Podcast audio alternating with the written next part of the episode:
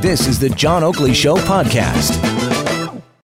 Here we are, a great day for talk radio. Dial it back a year ago. A lot of people thought this was one of the greatest days in Christendom, basically, uh, that the free world had ever experienced because pot was finally legal here in this fair dominion. And uh, for a lot of folks, that was a game changer. The prime minister had promised that. I guess it was a signature piece of legislation.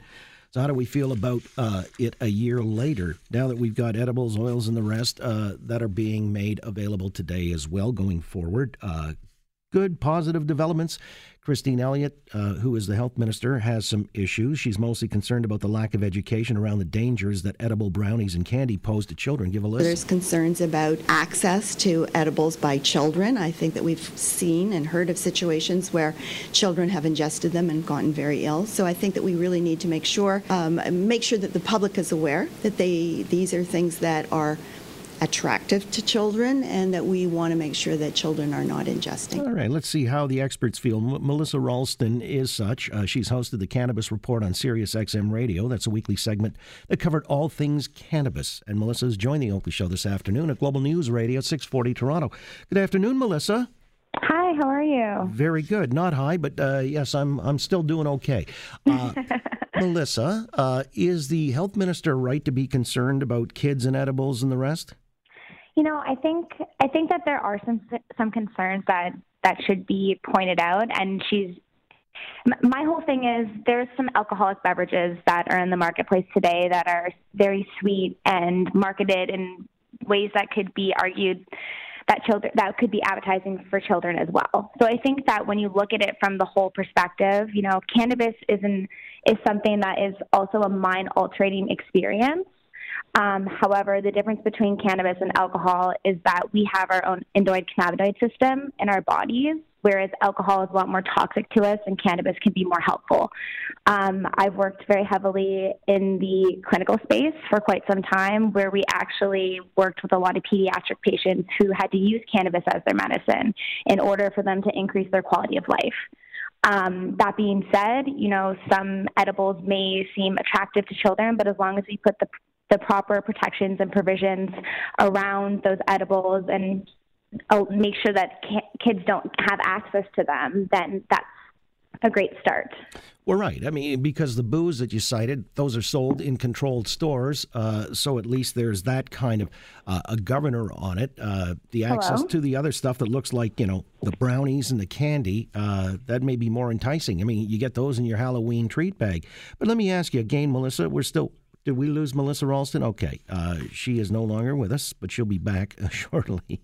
And so, I don't know. Uh, maybe she realized uh, or didn't that this uh, was a full-on interview and short-term memory and all the rest of that. Uh, she had quit after one question.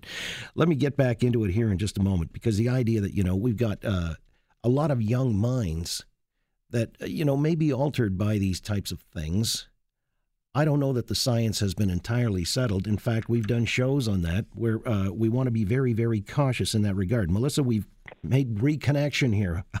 I, apologize, I, apologize about that. All right, that's okay. Look, uh, on this one year anniversary, I guess we can look back. Uh, do we look back in anger, with optimism? Assess the rollout of legal weed uh, and if the distribution model has been effective and efficient. So I think that we can look back in optimism. You know, something that StatsCan has just recently put out is that cannabis actually drove $8.6 billion in economic activity last year. Mm-hmm. Um, and for the industry itself, it's grown about 85% or 185%. So that being said, you know, this is a real industry. It's growing, still growing and thriving. And I believe that, you know, there's still a lot of value that can be provided from it. Um, why the growing pains, though? The, the supply seems to be in arrested development still. Yeah, so I mean, let's put things into perspective for you quickly. These commercialized licensed producers came on board in 2014. So that's about five years ago. And you have all of these massive corporations building in a commercial level or on a commercial scale that only have five years experience. All so right. We're we're going to experience tons more growing pains. Um, the illicit market has been around for over 20 years. They kind of have a lot. Of, you know, they they kind of have their stuff together, whereas the legal market is still growing and and moving within really really strict regulations. And that being said, you know, there's it's it's you have there's a lot of capital that has to go behind it in order for the industry to continue to grow and thrive. All right, so it's not a mature industry, but it's on its way, according to you. Exactly. Yeah. Like I mean, it's five years, right? That's right. that's not that's not a long time, and and the fact that now that we have that as of today, all modes of administration are available. Um, that's a ma- major step because now we get to see, you know, what's actually going to happen in a recreational landscape. All right. Uh, well, what we've got though is uh, the black market that continues to thrive. Or is that going to be diminished because the price points have actually come closer together, whereas it used to be a gap of like twice as much for the legal pot as it was for the the stuff on the street. Now uh, that gap is narrowing. Is that a positive that uh, maybe points to the black market finally cratering?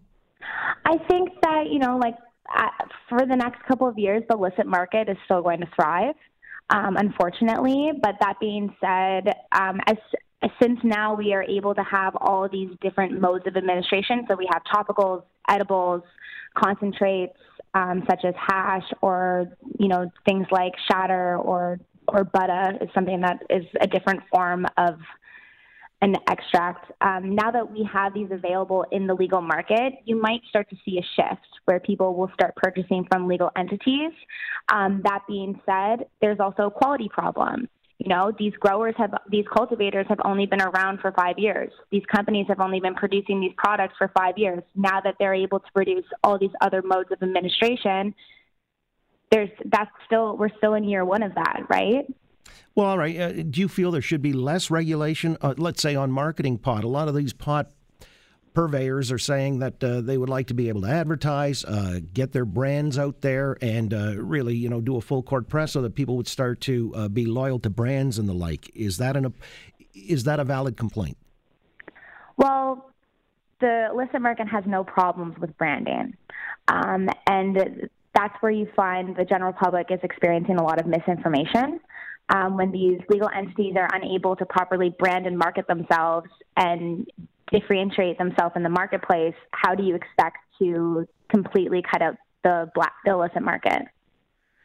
Well, all right. Uh, so if Canada now is going full tilt into this, obviously it is a year in, and uh, we've also got topicals and edibles and all the rest that have been uh, granted the green light. Uh, are we staged to be a global leader on this front? Some people are saying, you know, we don't have the scale, and uh, when the Americans finally decide federally that they would green light it from coast to coast and not just piecemeal in certain states, like, uh, I don't know, what, 10 or a dozen so far having legalized it. Uh, would we get swallowed up or would we still be positioned to be a global leader in this regard? I believe that we've been positioning ourselves very well to be a global leader, but I think that where we should really focus on being that global leader is driving the the information and the education that we've been able to create by being the first G7 nation to federally legalize. Right, and when you say that, uh, my understanding is there are certain colleges even teaching courses in the cannabis industry, uh, and it's also spawned because you were talking earlier about 8.6 billion in economic activity. I'm uh, uh I'm assuming entrepreneurship is a large component of this, uh, people surrounding it, ancillary uh, products, and so on and so forth. Uh, is that another area for projected for large growth? I, I personally believe that that is a large area for projected growth, as I am currently participating in that. So, um, I, I, I'm, I mean, I really believe that Canada can differentiate differentiate ourselves from the rest of the world on a global scale, but it's going to come down to the technology that we're able to provide, the education we're able to provide, and the intellectual property we're able to put into the marketplace. All right. So, uh, typical of any nascent business. By the way, you know, uh, is a science settled to your mind anyway on the effects of pot? We've had experts on who've uh, suggested that, and even you know the health minister is somewhat uh, very concerned about say vaping of pot. Uh, but they say for the formative adolescent brain, it's not a good thing up until the age of 25. So we may be embarking on a grand social experiment. How do you see that? Well, I am 27. I'm a thriving entrepreneur in the cannabis space, and I've been a cannabis consumer since my teens. Um, when it comes to the concerns surrounding vaping, I think that the lack of education is the massive problem. There are access to different um, concentrates that are solventless, which means that they're not produced with a solvent and that's where you find a lot of these issues in relation to the vaping problems that you've seen happening in the States. Those are from solvent extracted concentrates. Let's have a listen to the minister, Christine Elliott, explaining why she's worried about vaping pot. Well, it's something that has been um, allowed. I can't second guess that, but I do want to make sure that our young people are safe and that they understand what it is that they're ingesting. And if there's concerns with that, that we need to let people know about that. That's my responsibility as Minister of Health. All right. Just wanted to uh, punctuate the discussion with her point and uh, why she has those concerns. Thanks for listening to the John Oakley Show podcast. Be sure to rate, review, and subscribe for free at Apple Podcasts, Google Podcasts, and anywhere else you get your on demand audio.